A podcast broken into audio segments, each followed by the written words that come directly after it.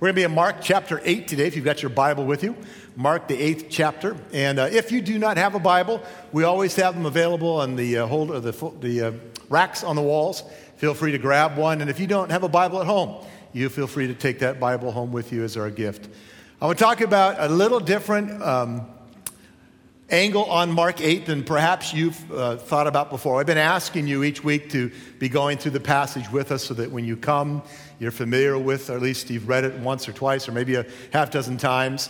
And if you've read Mark 8, you, you know that it's got some amazing miracles and, and uh, this really cool stuff that, uh, that Jesus does. Um, I'm going to take a little bit of a different shift. And we're going to look at this thing called correction, discipline, because in this chapter, we see Jesus disciplining some people, some groups, and some individuals uh, in this passage. Now, most people do not really get uh, excited about discipline or correction. The minute I said that, some of you thought, I'm going to get my phone out and go onto the free Wi Fi. You're looking for something to do because you're thinking, ah, I don't really want to go there. The truth of the matter is, it, when we understand what correction and discipline does for us and why God does that, then I think we'll get it.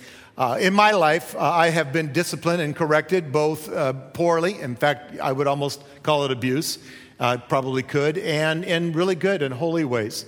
Um, last summer, my wife and I were driving back from Portland, and you know it's a long drive, five, six hours, depending on whether you do the speed limit or not.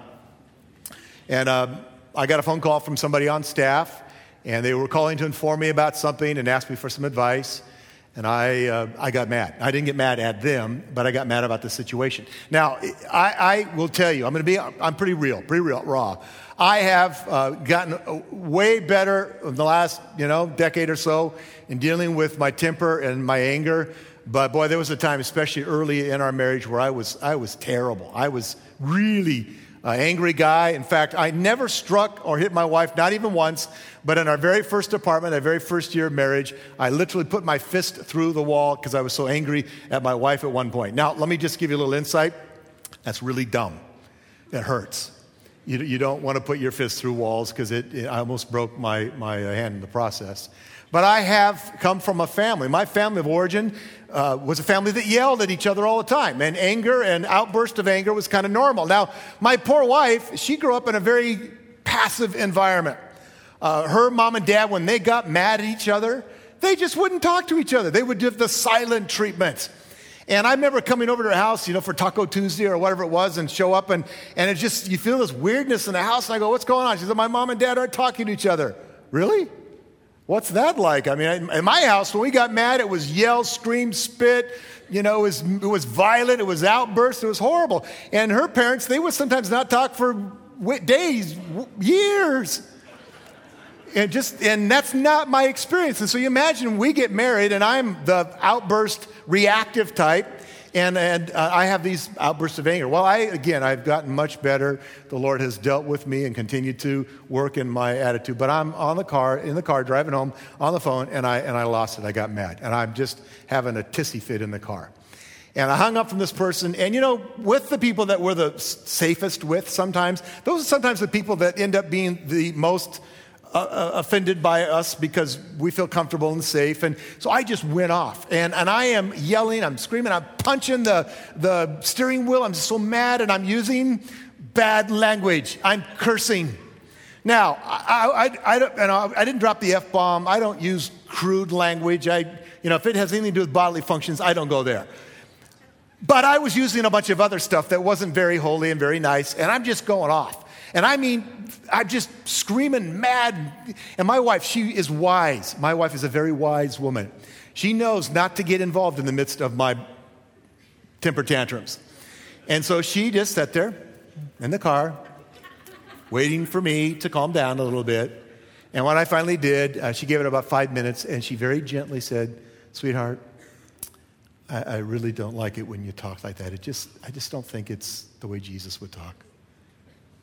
Now, there was a time early in our marriage I would have gone, Well, aren't you special? You know, I mean, I, I would have said some smart aleck, you know, thing to put her in her place, and uh, or I would have gotten even more angry and had round two in my temp- temper tantrum. But I'm learning, I'm growing, and I realized when she said that, she's right. And she brought correction to my life. She brought some discipline to my life, and it was a good thing. My dad, on the other hand, uh, when I was growing up, I have a pretty dysfunctional family. If you've read my book, Epic Grace, you know a lot of my family history. And uh, my dad was abusive. And there are times when he gets so angry that he did not correct me out of love. It was because he was just ticked off. And it was, boy, drop your, your drawers, bend over, and he used a belt on me. And, and again, it was almost always out of his anger, out of his frustration, and it really wasn't for my benefit. What happened, and what does happen for a lot of us who've had that kind of experience, is that we have a very difficult time understanding how God could be good and, and discipline us. Because we react to it, we, our, our past the baggage we have from our experience with our parents or whomever in our life creates this tension. So, for some of you, when I said we're going to talk about correction today, boy, your blood pressure went up like that. And I, you know, I use the D word discipline. You're like, oh man, why did I? I should have stayed home today. Because you have these bad past experiences like I had with my dad, and you view God as ticked off, angry. He's got a belt in hand and he's ready to give you a whooping. And I, am here today. I want you to understand that is not the heart of God. That is not the way He is at all. But Jesus does sometimes get in our face. And that's what I want to talk about today. Sometimes He does bring correction. He may bring correction through His Word. There have been times I've read the Word and just like, oh, Lord, I am so not doing that. I'm so not that man. I need, and the Word just cuts to, the, to my heart and, and, and speaks to me. Sometimes the Holy Spirit you know, when, if you're a Christ follower, you, uh, the Holy Spirit lives in you. And I know if you're investigating Christianity, you go, what does that mean? Are you possessed? No. It's you now the temple, your body, your mind, you're the God lives in you.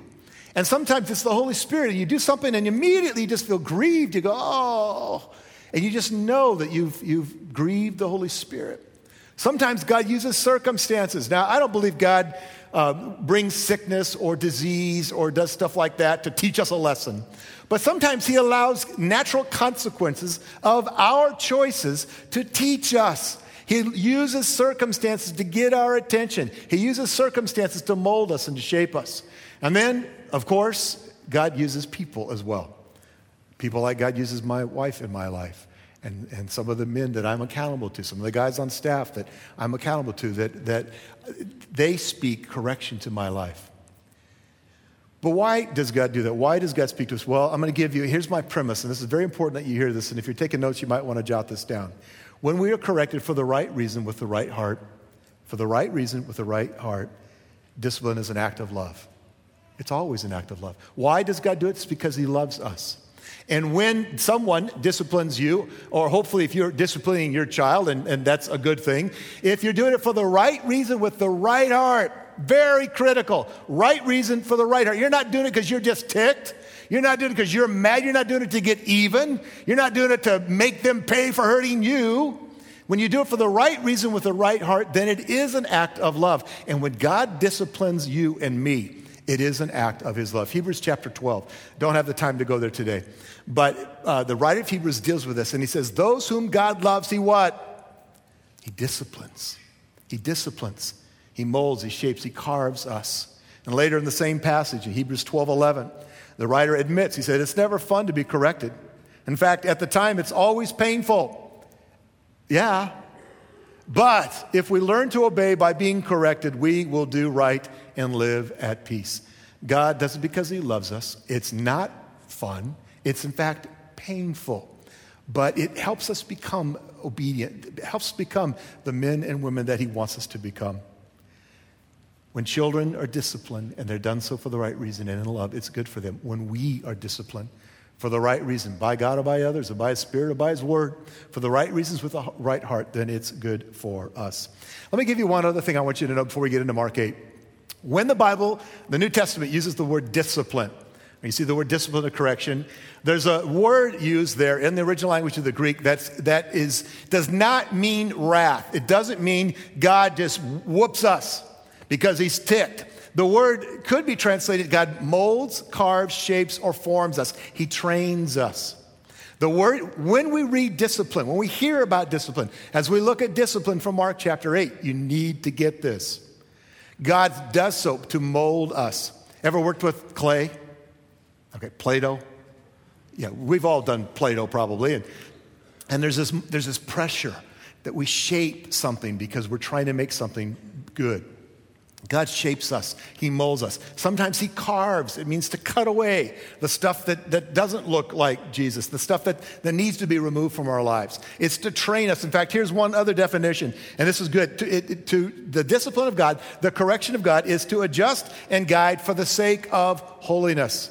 It is to adjust, to, to tweak, to adjust, to, to make a change in us and to, to bring that about for the sake of holiness, to just and to guide us to make us more like Jesus.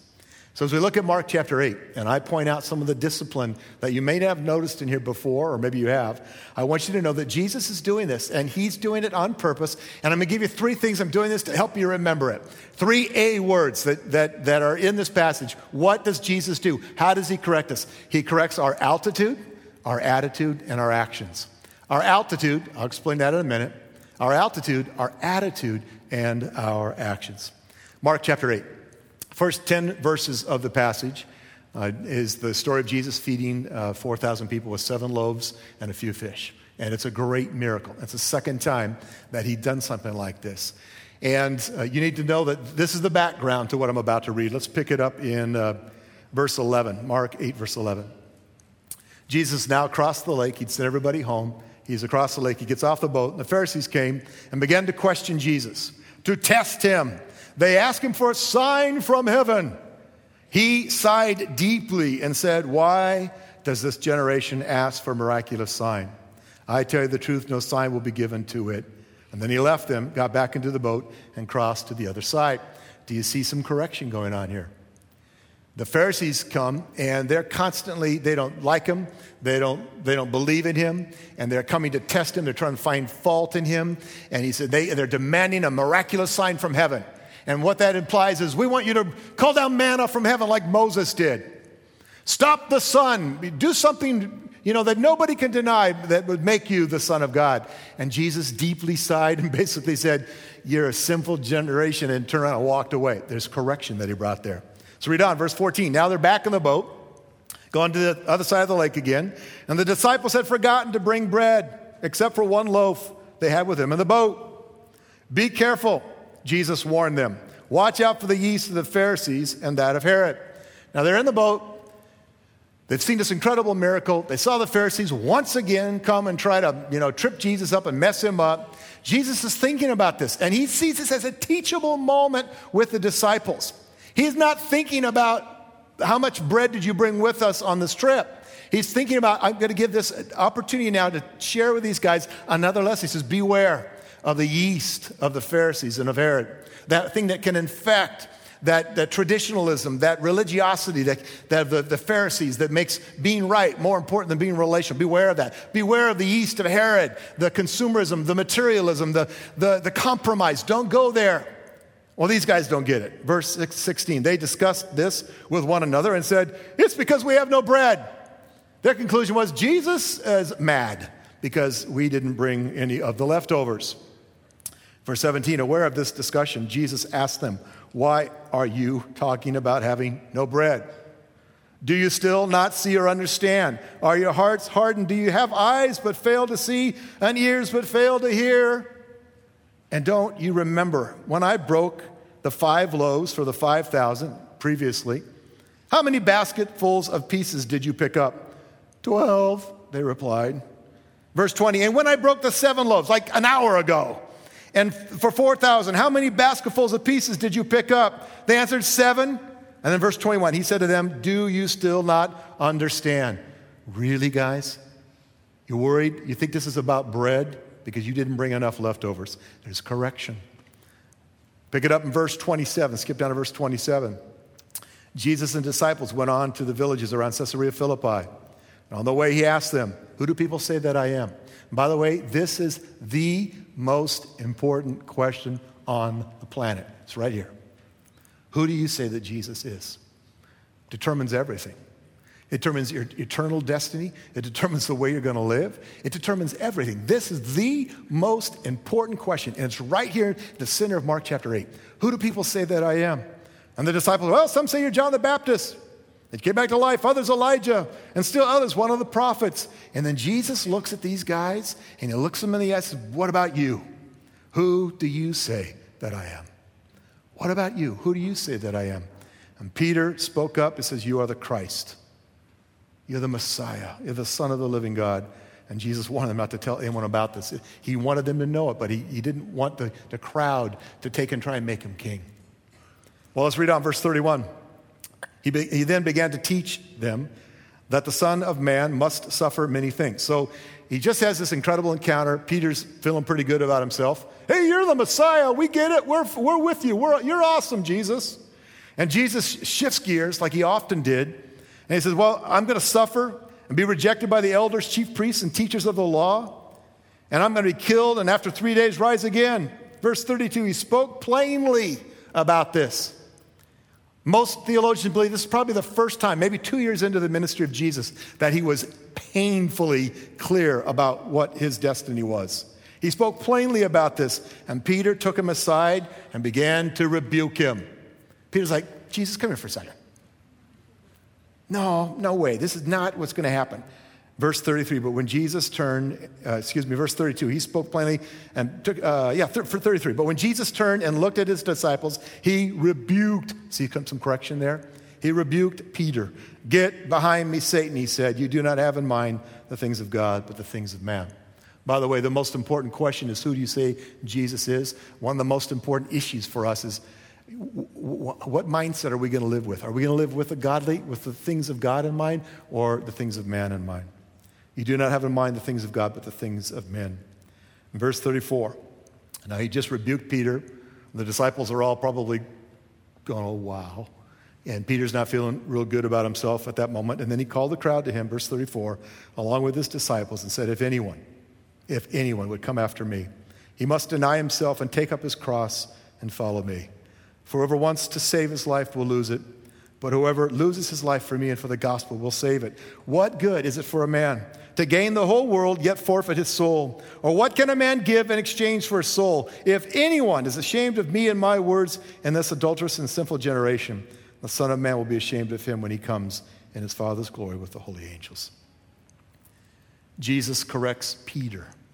And then he shifts gears and begins to give them a, different way, a different perspective, a different way for them to live, a different uh, way for them to function as his followers. Why does Jesus correct us? I said three things. First, to adjust our altitude. Now, what do I mean by that? Well, it's he just, he lowers us. He, he wants to break us. He wants to, to humble us. He wants to knock us off our high horse. Now, again, you need to understand, like I said earlier, please hear this. He does so because he loves you. He does so because he cares deeply about you. And Jesus knows that pride is the, this, the, the one thing. In fact, Solomon wrote, pride goes before what? Destruction, before a fall. James said, Don't be proud. Peter wrote in 1 Peter 4 uh, God opposes the proud, but gives grace to the humble. He lifts up the humble. The Bible consistently, over and over, Old and New Testament, challenges us not to give in to pride. Pride is why Satan turned against God and fell to earth in the first place. I don't need you, I can be God. And many, most of the problems on this planet, the problems we have, are rooted in this issue. We're proud we think more highly of ourselves than we ought.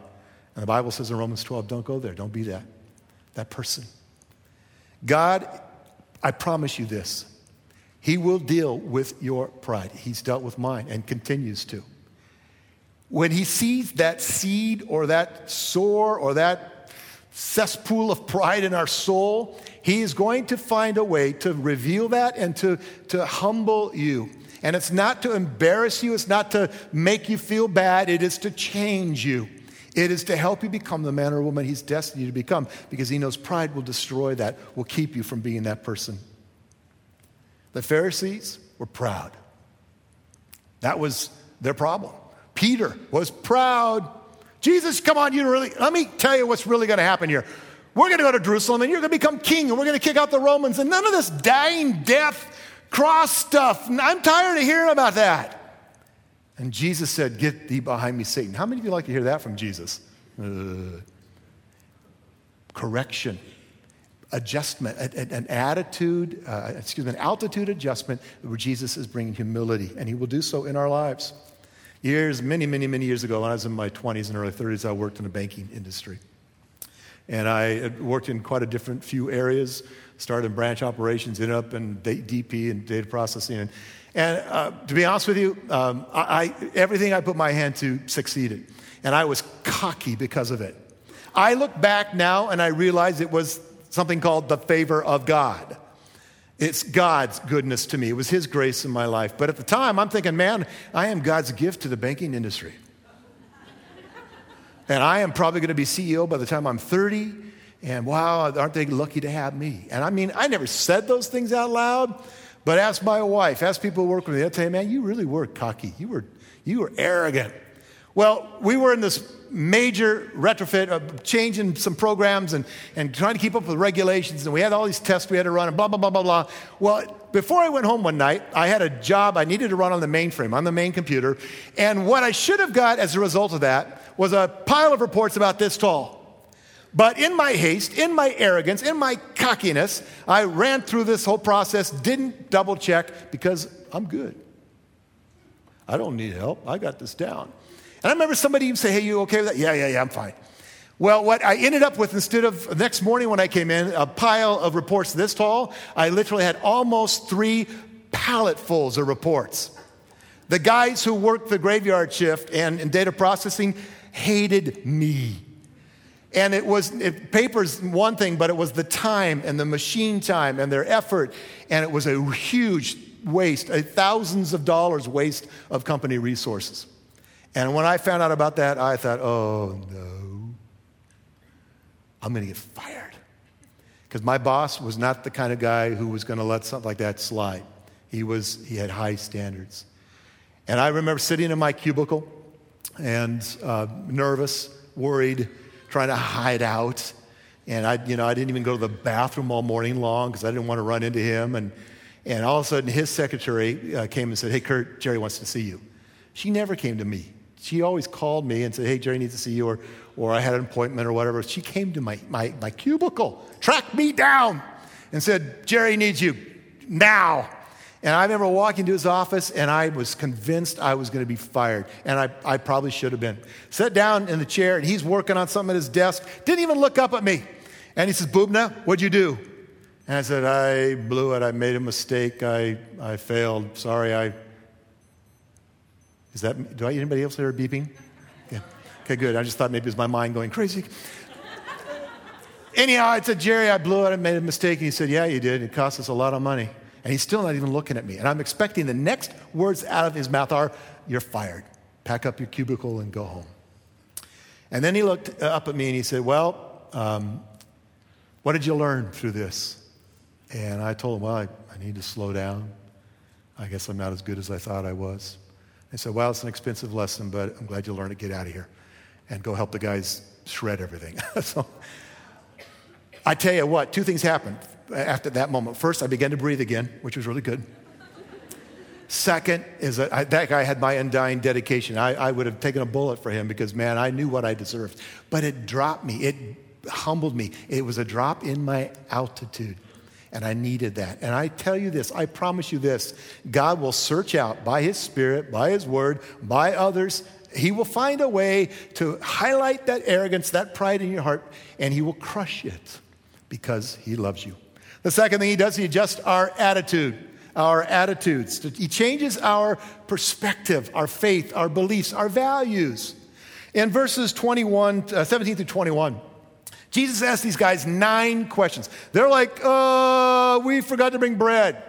And they're feeling kind of stupid because we had all these leftovers and we didn't bring anything. And Jesus is frustrated. He's upset with us, I'm sure, because we didn't grab enough for him and us. And, and Jesus, you guys, don't you get this?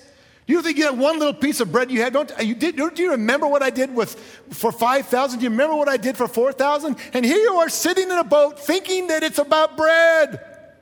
It's not and he adjusted their attitude. He tried to give them a different perspective. One of the things God is committed to is he wants us to begin to think and to live and, and function thinking kingdom ways, not man's ways. Peter, you have in mind the things of man, not the things of God. He just attitudes. He comes and says, You know what? That's not what I believe. That's not a value of the kingdom. That's not something that I think is important. I know it is to our culture, I know it is to our world, but that's not the way we live as Christ followers. And through His Word, through others, through the circumstances, through the Holy Spirit, He's constantly adjusting our attitude, constantly working on us to change us to think like, transforming our minds, it says in Romans, to think like Jesus, to live like Jesus, to value what Jesus values. I had a guy, um, I don't know, a year or so ago, maybe a couple years now, but uh, grabbed me in the, in the lobby. And I'm usually out there before service, and, and I happen to be out there after service. And, and he said, Hey, Pastor, uh, I, I, I got a question for you. Yeah, sure, great. What? And uh, he, he, he said, I, I, need to know something. He said, You know, I, you're always talking about reaching lost people and caring for people in our community and serving our community and doing all these things. And I said, Yeah, yeah, I am. And I'm thinking, I, am thinking I'm going to get an attaboy. I'm thinking he's going to go, I really love this church because it's, it's all about people and reaching the lost. And, and, and what I got instead was shocked me. He says, I need to know something. I said, Well, yeah, what? When's it going to be about me? And at first I thought, What did he say? And then I realized he wasn't about to give me an attaboy. He was trying to kick my tush, thinking that I, and I didn't care about him and care about, you know, discipling. And, and I said, let me, I didn't, my Bible's up here somewhere. I said, he had his Bible. And I said, give me your Bible. And I opened up, I didn't think twice about it. I opened up Philippians chapter 2. You can read it on your own. But Philippians 2, picking up verse 3, Paul says, do nothing out of selfish ambition or vain conceit, but in humility consider others better than yourselves. Each of you should look not only to your own interest, but also to the interest of others. And here's the part that gets really challenging. Verse 5 Your attitude. You adjust our attitude. Your attitude should be the same as that of Christ Jesus, who, being in very nature God, did not consider equality with God something to be grasped, but made himself nothing, taking the very form, the very nature of a servant. I said, Do you understand that Jesus came? In fact, I, I quoted Luke 19, Jesus came to, to, seek and to save the lost. Matthew, uh, I think it's Matthew 20, where Jesus said, I, I didn't come to serve, but uh, to be served, but to serve and to give my life as a ransom for others. And I said, listen, dude, I said, we do care about you. We offer discipleship classes and life groups and, and mentoring for marriages. We offer all these things to help you grow. I said, but we are doing even that so that you can become mature in Christ and disciple others. Be a disciple maker. Reach the people in this county and beyond who don't know Jesus and are going to hell without him. I said, yes, it's, it's not about me. It's not about you. Ultimately, we lay our lives down just like Jesus did. Hello. We give our lives away. We serve. We don't worry about being served, but we give. We give our lives away. That's the attitude that Jesus had, and that's the attitude. I, will go nose to nose with anybody on this. That's the call. We disciple, we are discipled to become disciple makers, and it's about those who are far from God, who don't know Him yet. And that's the heart. That's Jesus came to seek and to save the lost. Luke 19:10. You just our attitudes, where it's in our society so common to be narcissistic and me centered. Jesus says, No, that's not, I'm not going to let you follow me and get away with that. You can't call yourself a Christ follower and be that person because I'm going to change you. I'm going to help you become otherly focused and otherly minded and to consider others more important than you do even yourself. He changes our attitudes. One last thing, I'll be brief on this. He, he corrects us to adjust our action the way we live, our actions. And the last part of this chapter, in fact, it's probably one of my favorite passages in all the book of Mark, maybe all the New Testament. Because beginning in verse 31, Jesus defines for us what it means to follow him. He says, You've got to, you, you know, you're going to have to take up your cross. You're going to need to, to lose your life if you want to find it. You're going to need to have an attitude where you're not ashamed of me, but you're, you're bold in sharing your love for me. And Jesus says, This is a, the way I expect my disciples, Christ followers, Christians, to, to live and operate. Now, all of us, let me just give you another little insight here. All of us have a long ways to go. If I ever stand up here and tell you I have arrived, fire my butt. Because that's okay. Because I don't want to be that guy. I don't want to say, you know, I've, I have somehow reached nirvana. I'm, I'm, I'm there. I'm in process just like you. I'm on the same trail you are. Maybe a step or two, a, a little bit ahead of you and saying, Come, let's go this way. Maybe we're walking side by side. Maybe I'm following some of you. But the truth of the matter is, God wants to change the way we live. Not only our altitude humble us, our attitudes, the way we process and think, and the values that we have, but what we do, the way we function. And He wants to make us look more and more like Jesus. And He's committed to that more than you realize.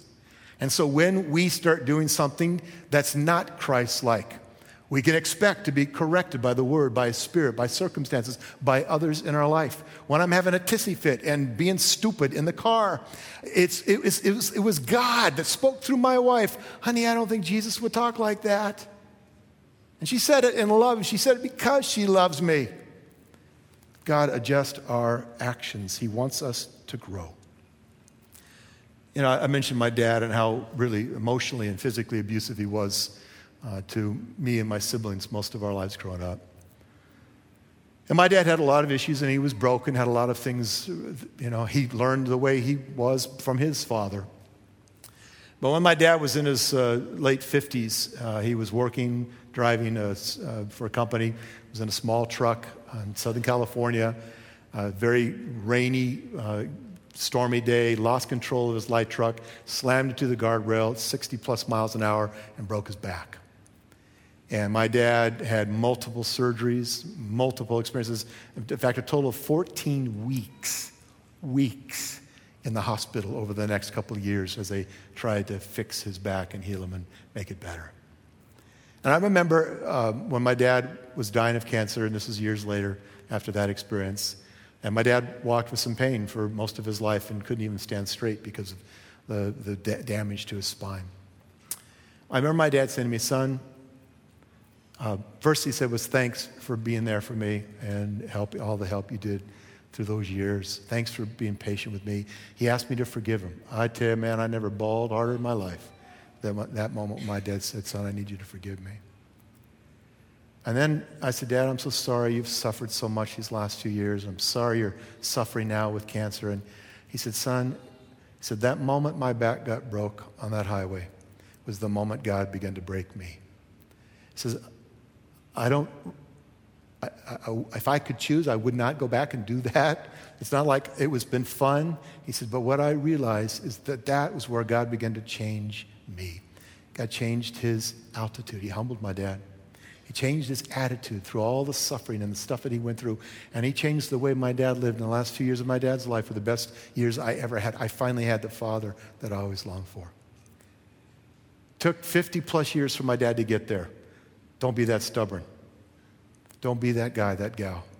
Be the person who says yes to God and that surrenders to Him and says, God, whatever it takes, mold me, shape me, correct me, discipline me so that I can become what you want me to be. Bow your heads, let me pray for you. Jesus, thank you for your patience with us. But thank you for your dedication to correcting us, to, uh, to adjusting our minds, our thinking, our values, to changing the way we live. Thank you that the Holy Spirit lives within us, that constantly guides us and leads us into all truth. Thank you that you are more committed to us becoming the men and women that you've called us to be than we can even imagine. And God, I pray that my, my, the win for me today is that we would leave here, that all of us would leave here today with a different perspective of God's discipline and correction, and that we would actually embrace it, that we would surrender to it, that we would say, Lord, whatever's in me that's not like you, deal with it. God, where my heart's not right, deal with it. Heal me, correct me. God, where my attitude's bad and, and it's not at all like you, correct me, change me. Where my actions don't line up with the kingdom of God and, and the way that I know I should walk, God, help me, empower me, correct me, guide me, lead me, get me on that path. I pray, Lord, that our hearts would today embrace the discipline of God as an act of your love and that we would surrender to you daily take up our cross and surrender to you. Keep your head bowed, your eyes closed. Maybe you're here today and you've not yet started your life as a Christ follower. Or maybe you've been a prodigal son or daughter and you've wandered far from God and you know it's time to come home. If you're here right now and you know, or maybe you're listening online and you know, oh man, I, I want to follow Jesus. I want to surrender my life to Him. You just, you're ready. I'm going to pray a simple prayer. I'm going to ask you to just own this prayer. Make my words your words right now as I pray this simple prayer. Father, forgive me. I have I have messed up. I've failed. I've sinned. I've gone my own way. And right here, right now, I ask you for your grace and your mercy and your forgiveness. And I surrender my life, past, present, future. It's yours. Thank you for surrendering your life for me on that cross. I see it. I get it. You died for my sins. And today I stand here.